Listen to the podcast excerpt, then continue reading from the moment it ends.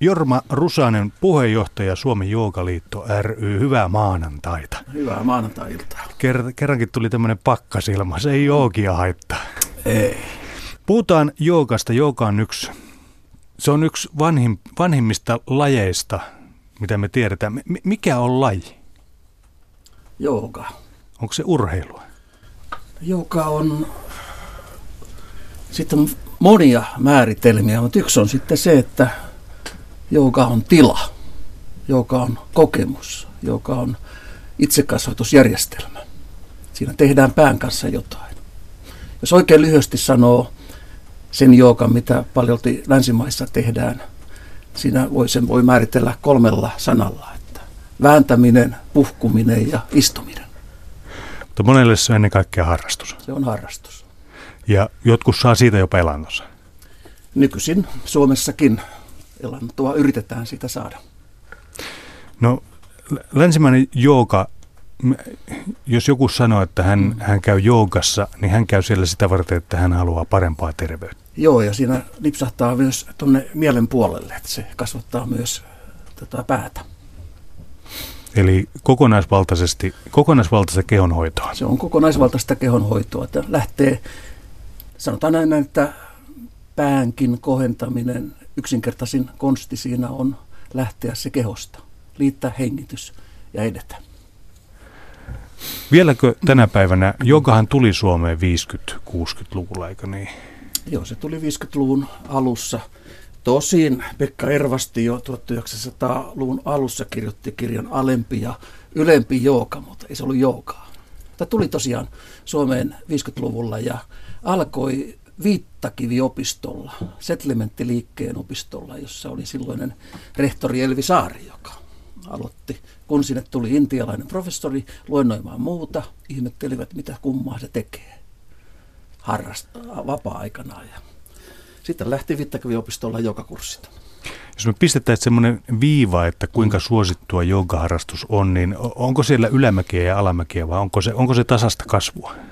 Se näyttää siltä, että siinä oli huomattava alkuinnostus, joka tasaantui vähäksi aikaa ja lähti taas kasvamaan. Että tällainen tämmöinen, tämmöinen, mikä se kansallinen terveystutkimus, kun 2010 kysyy, että paljonko Suomessa joogaa harrastaa ihmiset, niin se olikohan se 60 000.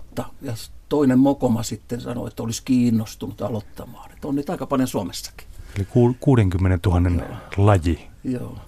Sitten sellainen yhdysvaltalainen säätiö, Yoga Health Foundation aikanaan arvioi, että sellainen 250 miljoonaa olisi maailmassa ja Yhdysvalloissa parikymmentä miljoonaa. Tiedä sitten, että onko enemmän vai vähemmän. Onko, joogahan on iso bisnes esimerkiksi Amerikassa? Se on tällä hetkellä miljardi luokkaa ja siellä sellainenkin firma, joka tekee jooga-vaatteita sun muita, niin se on muotia ja sillä on myös miljardi liikevaihto. Ei Suomessa ole kovin montaa sen kokosta muutakaan yritystä. No, uskallatko sanoa, mikä meidän Suomessa olevan joogan, paljonko, paljonko siinä kulkee rahaa? No ihmiset voivat käydä työväenopiston, kansalaisopiston, aikuisopiston joogissa, jossa maksetaan kohtuullisesti syksyn, syksyn tai kevään kurssi. Siinä 80, 60, 40 riippuu missä päin Suomea on. Ja jos yksityisillä kouluilla käy, niin kertamaksu on ehkä 15-20 euroa. Ja ajattelee, että 10 000 kertaa nämä, niin on siinä jonkinlainen määrä. Mutta meillä esimerkiksi tällaista vaateteollisuutta, tai oikeastaan tämmöistä, ei sulla tarvi olla joogavaatteet, kun sä meet joogatunnille. Vai tarviiko? No ei, kylläkin Suomen Joukaliittokin on tehnyt T-paidan, teidän T-paidan, jossa on meidän logo ja Helsingissä Helsingin Joukayhdistys T-paita, eli se on tällaista pienimuotoista. Ja Suomessa kylläkin on monia maahantuojia, jotka tuovat Suomeen joukamattoja, joka tiiliä, polstereita, tällaisia isoja, isoja tyynyjä, jonka päällä voi tehdä yhtä sun toista. Joka, äh, miksi jooga on niin suosittua, niin se itse asiassa selviää näistä papereista, jonka sinne lähetit minulle. Täällä on yksi otsikko, jonka nyt otan täältä esille, ettei mene yhtään pieleen. Joka on 99 prosenttia harjoitusta ja 1 prosentti teoriaa. Näin, joka on tekemistä. Tekemisen kautta tulee se vaikutus päähän, mitä ei lukemalla saa. Ja sitten määrätietoinen harjoitus. Ja itse asiassa harjoituksen voi, alo- voi aloittaa koska tahansa. Sellainen länsimaisen joukan ikään kuin taustahahmo Tirumalla ei Krishnavatsarja. Hän sanoi, että ihmisen tulisi harjo- aloittaa säännöllinen joukan harjoitus viimeistään, kun täyttää 75 vuotta. Silloin viimeistään. Silloin viimeistään. No, onneksi mulla, mulla on vähän aikaa, aikaa aloittaa tämä, mutta mä osaan helposti kuvitella, että on lajeja, joissa teoria haukkaa niin ison osan, että se vie niin kuin periaatteessa sen motivaation ja mielenkiinnon siitä laista, mutta jooga on, on kyllä, että jos mennään niin kuin suoraan asiaan, niin silloin mennään suoraan asiaan. Se on suora menetelmä. Yle, Radio Suomi. No jos ajattelee, että joogan oppiminen vie aikansa ja oppiminen joogan opettajaksi vie aikansa, niin nythän Helsingistäkin löytyy koulu, joka järjestää 40 tunnin joukan opettajakoulutuksen, jonka edellytyksenä ei edes ole se, että olisi aikaisemmin tehnyt joukaa, niin siinä voisi ajatella, että tämä ei ole vielä kypsää, joka on tällaisen koulun käynyt. Että Suomessahan Helsing, tai Suomen Joukaliitto noudattaa Euroopan Joogaunionin tällaista yhteistä ohjelmaa, joka on yhdessä tehty, joka edellyttää sitä, että koulutus kestää 500 tuntia ja vähintään neljän vuoden aikana. Että se vaatii niin kuin tulemista jookiksi. Onko joogassa samanlaisia, samanlaista arvoasteikkoa kuin esimerkiksi meillä on budolajeissa, että mulla on joogassa musta vyö. Pitäisikö olla? Ei, sitä voi. Ei ole olemassa. Se on, joka on sitten sellainenkin, että kukin tekee omaa harjoitusta ja etenee omalla tahdillaan. Tietenkin on hyödyllistä se, että monet käy kerran viikossa. Voisi olla hyvä, että jos ei esimerkiksi työväenopistossa ota toistakin ryhmää, niin tekee sitten kotona sitä harjoitusta, minkä opettelee. Että nopeuttaa sitäkin, että ihmisillä saattaa olla erilaisia remppoja. No sanopa, mikä on ongelma siinä, että jos ihminen rupeaa, jos minä nyt haluaisin jooga-opettajaksi, enkä ole sitä joogaa harrastanut, nähnyt televisiossa ja lukenut muutaman jutun ja nyt menen kurssille ja sen jälkeen sanon, että olen jooga-opettaja. Mikä, mikä on sinun ja minun ero siinä, mitä me opetetaan? Siinä on se, että mä enemmän tiedän sen, että jooga ei ole kopioimista. Se ei ole muodon kopioimista, vaan se on sisäistä työskentelyä. Ja sitten jos menet kurssille, niin oikeastaan pitäisikin pitää silmät kiinni eikä katsoa, mitä muut tekee. Itse omaa harjoitusta kukin tekee. Eikä välttämättä tee niinkään, että seura- seuraa opettaja. Opettajahan on ehkä muutama vuotta tehnyt ja pystyy aikamoisiin solmuihin tai menemään. Mutta toisaalta taas opettaja, aina kun opettaa, joka on oppinut opettamaan, niin opettaa kullekin sopivat liikkeet. Eli harjoituksessa, joka ohjauksessa, niin modifioidaan liikkeitä. Esit, tarjotaan ensin tällainen, sitten tällainen, sitten tällainen. Ihmiset voi valita, kun joka ase, asen, asana, joka asentohan ei ole mikään, tai se on sellainen, että tuota, ei tarvitse mennä bussilla päätepysäkille, vaan voi jäädä väli, välipysäkillä pois. Eli siihen, miten oma keho sallii. Ja siinä voi käyttää myös erilaisia apuvälineitä, ja niitäkin pitää osata oppilaalle antaa tyrkyttää.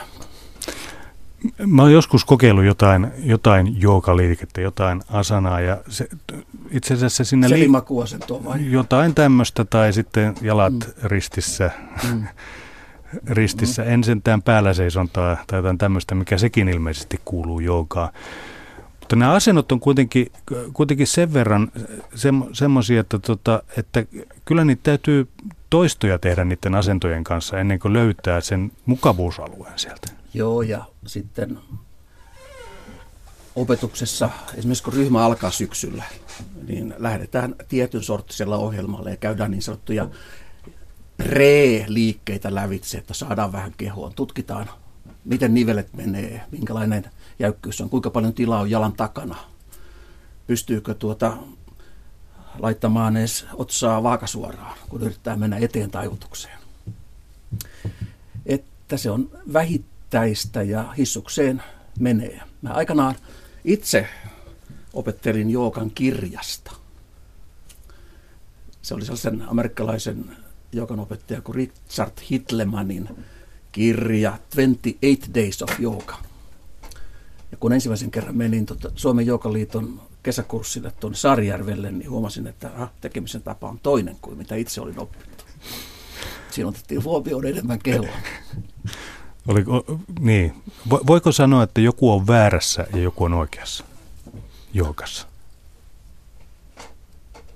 Jos opettaja laittaa oppilaan tekemään sellaista, mihin hän ei ole vielä kypsä, niin silloin siinä on väärä. Ainoastaan tämä. Eli se on tällainen asteittainen eteneminen omassa harjoituksessa ja, ja sitten joka harrastuksessa. Sanopa vielä, kuinka kauan yksi yoga harjoitus kestää? Tavanomaisesti tällä hetkellä puolitoista tuntia. Kun joka aikanaan tuli ja ruvettiin pitämään, joka harjoitukset kesti esimerkiksi kaksi ja puoli tuntia, sitten ne kesti kaksi tuntia ja nyt on tavanomainen puolitoista tuntia. Mutta jos menee kuntosalille tai tuota, joihinkin joka studioihin, niin sieltä löytyy tunnin tai 45 minuutin joukia. Tämä puolitoista tuntia on aika hyvä siinä mielessä, että siinä ehtii virittäytyä, lämmetä, tehdä. Kun tehdään astettaisesti, edetään ja sitten loppu, loppurentoutuminen, niin se vaatii aikaa. Onko jooga fyysistä? Se on itse asiassa tällainen, että se on niin pään sisäistä toimintaa, mutta sillä on ulkoisia muotoja. Eli tämä tekeminen. Jos äsken sanoin sen, että ahat, jos yrittää nopeasti määritellä jookan, niin se on vääntäminen, puhkuminen, istuminen. Vääntäminen on nämä asennot. Ja puhkuminen on hengitys. Että millä tavalla hengitys liitetään jookan asentojen tekemiseen. Ja tämä istuminen on juuri sitä, että se on mietiskelyä, miskä sitä nyt sitten kutsutaan, meditaatiota. Yle, Radio Suomi siinä on sellainen, että jos on valtalaji ja vähän muodissa, niin ihminen lipsahtaa, tuleekin aloittaneeksi ja lipsahtaakin joukaan. Että huomaa ensin, että kun aloittaa, että se on tällaista, ja vähitellen huomaa, että se on jotain ihan muuta. Eli se on tosiaan tällainen pään sisäinen laji. Onko muuten, mm. jos ihminen tulee joogakurssille, niin onko, onko semmoista tilasta olemassa, kuinka moni niistä jatkaa? Työväenopistoissa kursseita on erittäin pieni keskeyttämisprosentti. Että ne kun aloittaa, esimerkiksi mulla on nyt muutamia ryhmiä, jotka on viisi, mä tulin Suomeen viisi vuotta sitten, niin siellä on samaa porukkaa, että ne pysyy siinä. Että ihminen on tottunut tiettyyn opettajan lähestymistapaan, se voi johtua siitäkin. Tai sitten se on vaan oikealla, oikealla ajalla, että osuu, mutta että ihmiset yleensä jatkaa. Ja sitten sellainenkin metka-tilanne, että kun Suomen Joukaliitolla on Saarijärvellä Suomen joka kaukana Helsingistä, kaukana mistä tahansa, kun se perustettiin keskelle, kaik, kaikilta on yhtä pitkä matka. Niin kun ihminen tulee ensimmäisen kerran sinne, ne tulee lähes kaikki uudelleen, koska huomaavat, että aha, tässä on jotain. Se tunnelma siellä, ravitsemus siellä, kurssiohjelma ja kaikki on hyvä. Että ihmiset ruukaa aloittaa, aloitettuaan huomata, että tässä on jotain. Onko joukan koukuttavuus mm. yksinkertaisesti siinä, että siitä tulee hyvä olo? Hyvä olo on sivuilmiö sitten siinä. Semmoinen vaan syntyy. Kuinka paljon jogaan liit, liit, liittyy sitten, sitten näiden asentojen lisäksi ja mietiskelyn lisäksi, niin kuinka esimerkiksi ravinto, liittyykö se joogaan? Se liittyy siinä mielessä, että aha, on hyvä pitää keho vähän puhtaampana kuin miten se oli, että vähän katsoa, että mitä sinne työntää, että syö terveellisesti, että se on niin se keskeinen. Suomen joka-opistolla Saarijärvellä meillä on kasviskeittiö, että siellä on vain niin kasvispuolta. Mutta olennaista on se, että ihminen syö sitä, mikä nyt hyvältä tuntuu, eikä liikaa. Tuohon vielä tuohon joogan kokonaisvaltaisuuteen, kokonaisvaltaisuuteen niin joogastahan on ainakin joillekin tullut tällainen suoranainen elämäntapa, että se Määritteleekö se jo liikaa ihmisen elämää? Ihminen saattaa innostua erilaisista asioista ja ruveta tekemään. Että meillä on, on esimerkkejä, että on aloittanut ja sitten jat, aloittanut joukan harrastuksen ja sitten huomannut, että aha, oma harjoitus kehittyy parhaiten, kun opettaa. Yle, Radio Suomi. Keskustelu kääntyy joogaan ja matkailuun. Niitä tehdään aika lailla. Matkatoimistot tekee ja yksityiset joukakoulut tekee. Että niitä suuntautuu joko Lahden yli Viro, Latvia, Liettuaan, taikka suuntautuu Aasiaan, Intiaan, Kiinaan ja myös sitten niin, että ihminen saattaa olla kiinnostunut syventämään opintojaan niin tietyn sorttisessa joukassa. Että esimerkiksi Ayengarin joukakoulu Intiassa, tai Desikatsarin joukakoulu Intiassa, tai Satuanandan joukakoulu Biharissa, niin siellä on hyvää opetusta, jos se voi saada niin kuin vähän syvempää. Toisaalta taas sitten, jos ajattelee, että haluaa oikein syvällistä opetusta saada, niin ei tarvitse mennä kuin Etelä-Ruotsiin. Siellä on tällainen Skandinaavian, Skandinaavian joka- ja meditaatiokoulu, jossa erittäin hyvää opetusta Swami Satuananda Sarasvatin menetelmien pohjalta, joka puolestaan oli Sivanandan oppilas. Miten se sinne Ruotsiin on syntynyt? Se syntyi siitä, että tanskalainen teatteriopiskelija meni sinne Piharin joukokouluun Satuanandan oppilaaksi, viipyi aikansa ja sai Svaamin arvon. Svaami Janakananda ja palttuaan Tanskaan, Ruotsiin, perusti sitten Hoon kylään joka koulun ostettuaan kylän kansakoulu. Samanlainen tarina kuin Suomen Joukaliiton joukoopisto. Ostettiin Saarijärveltä Rantahännin, Rantahännilän lopetettu kansakoulu vuonna 1972. Ja sitten on olemassa joitakin ihan hyviä joukasivustoja, joiden kautta saa tietoa. Ja sitten sieltä saa, saa niin tiedon näistä joukakouluista. Intiassahan on tullut bisnekseksi se, että siellä on lukuisa määrä ja kaikki ei ehkä ole sitten sellaisia, että tota, ne antaa sen, mistä maksetaan. Siellä on ikään kuin aatteellista toimintaa, mutta on sitten ankaraa bisnestä. Kulko joka tämmöinen askeettinen ympäristö? Joka kuuluu itse asiassa ihan normaali elämä. Siellä vissiin elelee ja ravitsee itseään ja liikuttelee itseään, että tuntuu hyvältä. Millä tavalla nämä eri joogat eroavat toisistaan?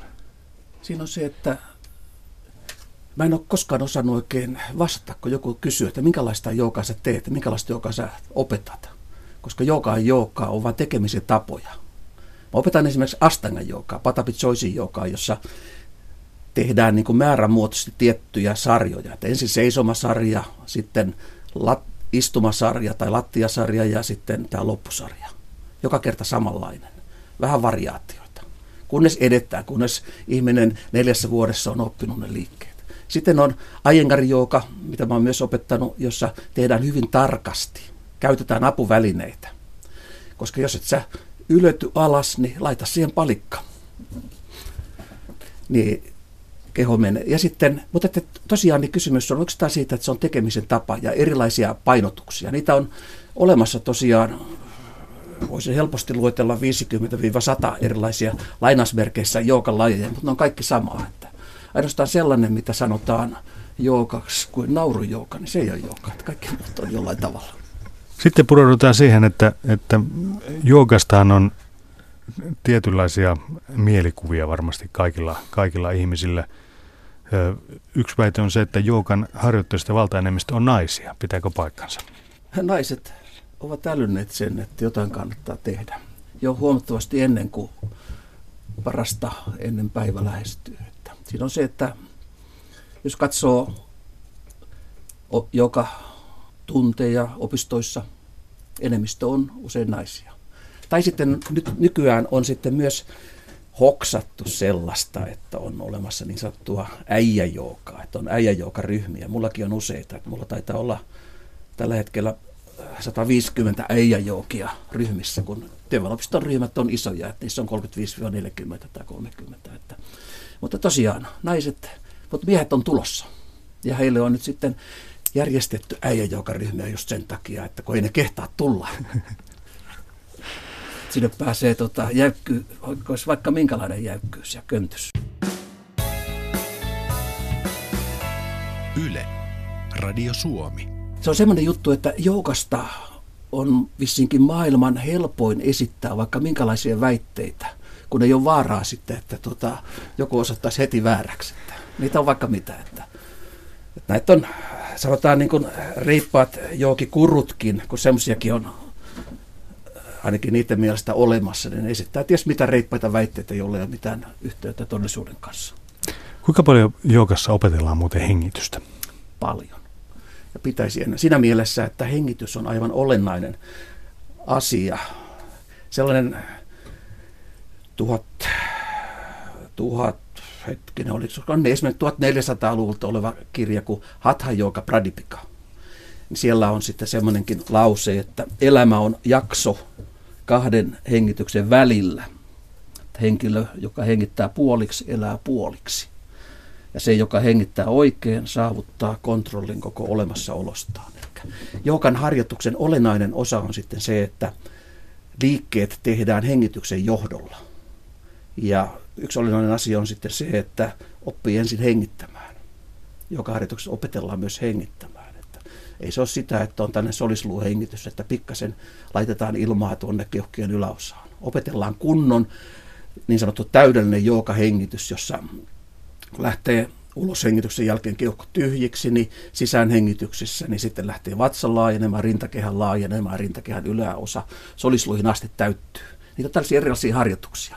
Siinä on hengitys on ikään kuin sellainen, myös sitten kun mä sanoin, että jooga on sisäinen laji, niin hengitys on ikään kuin sarana kehon ja mielen välillä, että pystytään tekemään ties mitä. Jos on hermostunut, äh, tällainen, sanotaan niin kuin jännittynyt esittymiskuumetta tai muuta, niin kuin mäkin kun tulin tänne, niin mä vähän sen tuumasin, että aha, jaha, tein istuskellessani tuolla, niin hengittelin kaikessa rauhassa. Hengitys on tärkeä. Voiko joogan avulla laihtua? Sinällään joogan harjoitus on se sitten vähän tehokkaampaa niin kuin astangan jooga, se ei niin kuin sinällään tuo. Mutta jooga muuttaa ihmisen ikään kuin kokonaisolemusta, että siinä sitten, siinä sitten tulee sitten muuta, että joka hy, tuoma hyvä olo, niin vähentää stressisyömistä ja tulee terveet ruokatavat ja kaikkea tällaista. Se on kokonaisvaikutus. Monista muista elämäntavoista ja tekemisistä saattaa olla haittaa. Että, aha, että se näkee sitten edessään, mitä ja taakse on jättänyt. Että jos on aloittanut esimerkiksi sen, että tekee joukaharjoitusta kotona, yksi semmoinen hyvä harjoitus on aurinkotervehdys, kun nousee ylös, niin siinähän taivutaan eteen ja liikutetaan jalkoja ja saadaan niin vähän pulssia ylös ja moni, moni lihas ja nivel saa niin kuin vähän opetusta tai työntöä siihen, nyt alkaa päivä, nyt on kaikki hyvin sen harjoituksen jälkeen. Että siitä on monta hyvää puolta. Sen huomaa sitten, kun tekee sitä. Niin kuin jokassa käydään niin kokonaisvaltaisesti harjoituksessa kehoa lävitse. On eteen taivutusta, on sivutaivutusta, on kiertoa selkärangalle ja sitten kun lihakset saa vähän työskentelyä ja vähitellen vahvistuu, niin se parantaa ryhtiä. Ja, ja sitten on niinkin, että monet, on ne sitten miehiä tai naisia, kun lähentyy 30 tai menee ylitse, niin ihmiset saavat erilaisia selkävaivoja. Johtuu siitä, että vatsalihakset ja selkälihakset on liian heikkoja, että nikamat saa liikaa rasitusta, ja joka käy lävitse nämä lihakset ja nivelet metodisesti. Kun on joka harjoituksessa, niin esimerkiksi syksyn harjoitus, jossa opistolla se alkaa tietyllä systeemillä ja sitten siinä käydään niin kuin sen syksyn aikana ja sitten kun jatkuu keväällä, niin käydään keholla tietyllä metodilla lävitse. Että siinä ihmiset vähitellen saa niin kuin kaikki paikkansa kuntoon. Että joukan aloittanut helposti huomaa, että aha, ei olekaan enää hartiakipuja tai alaselän kipuja. Nelosvitos väli onkin muuttunut kivemmaksi. Yle, Radio Suomi.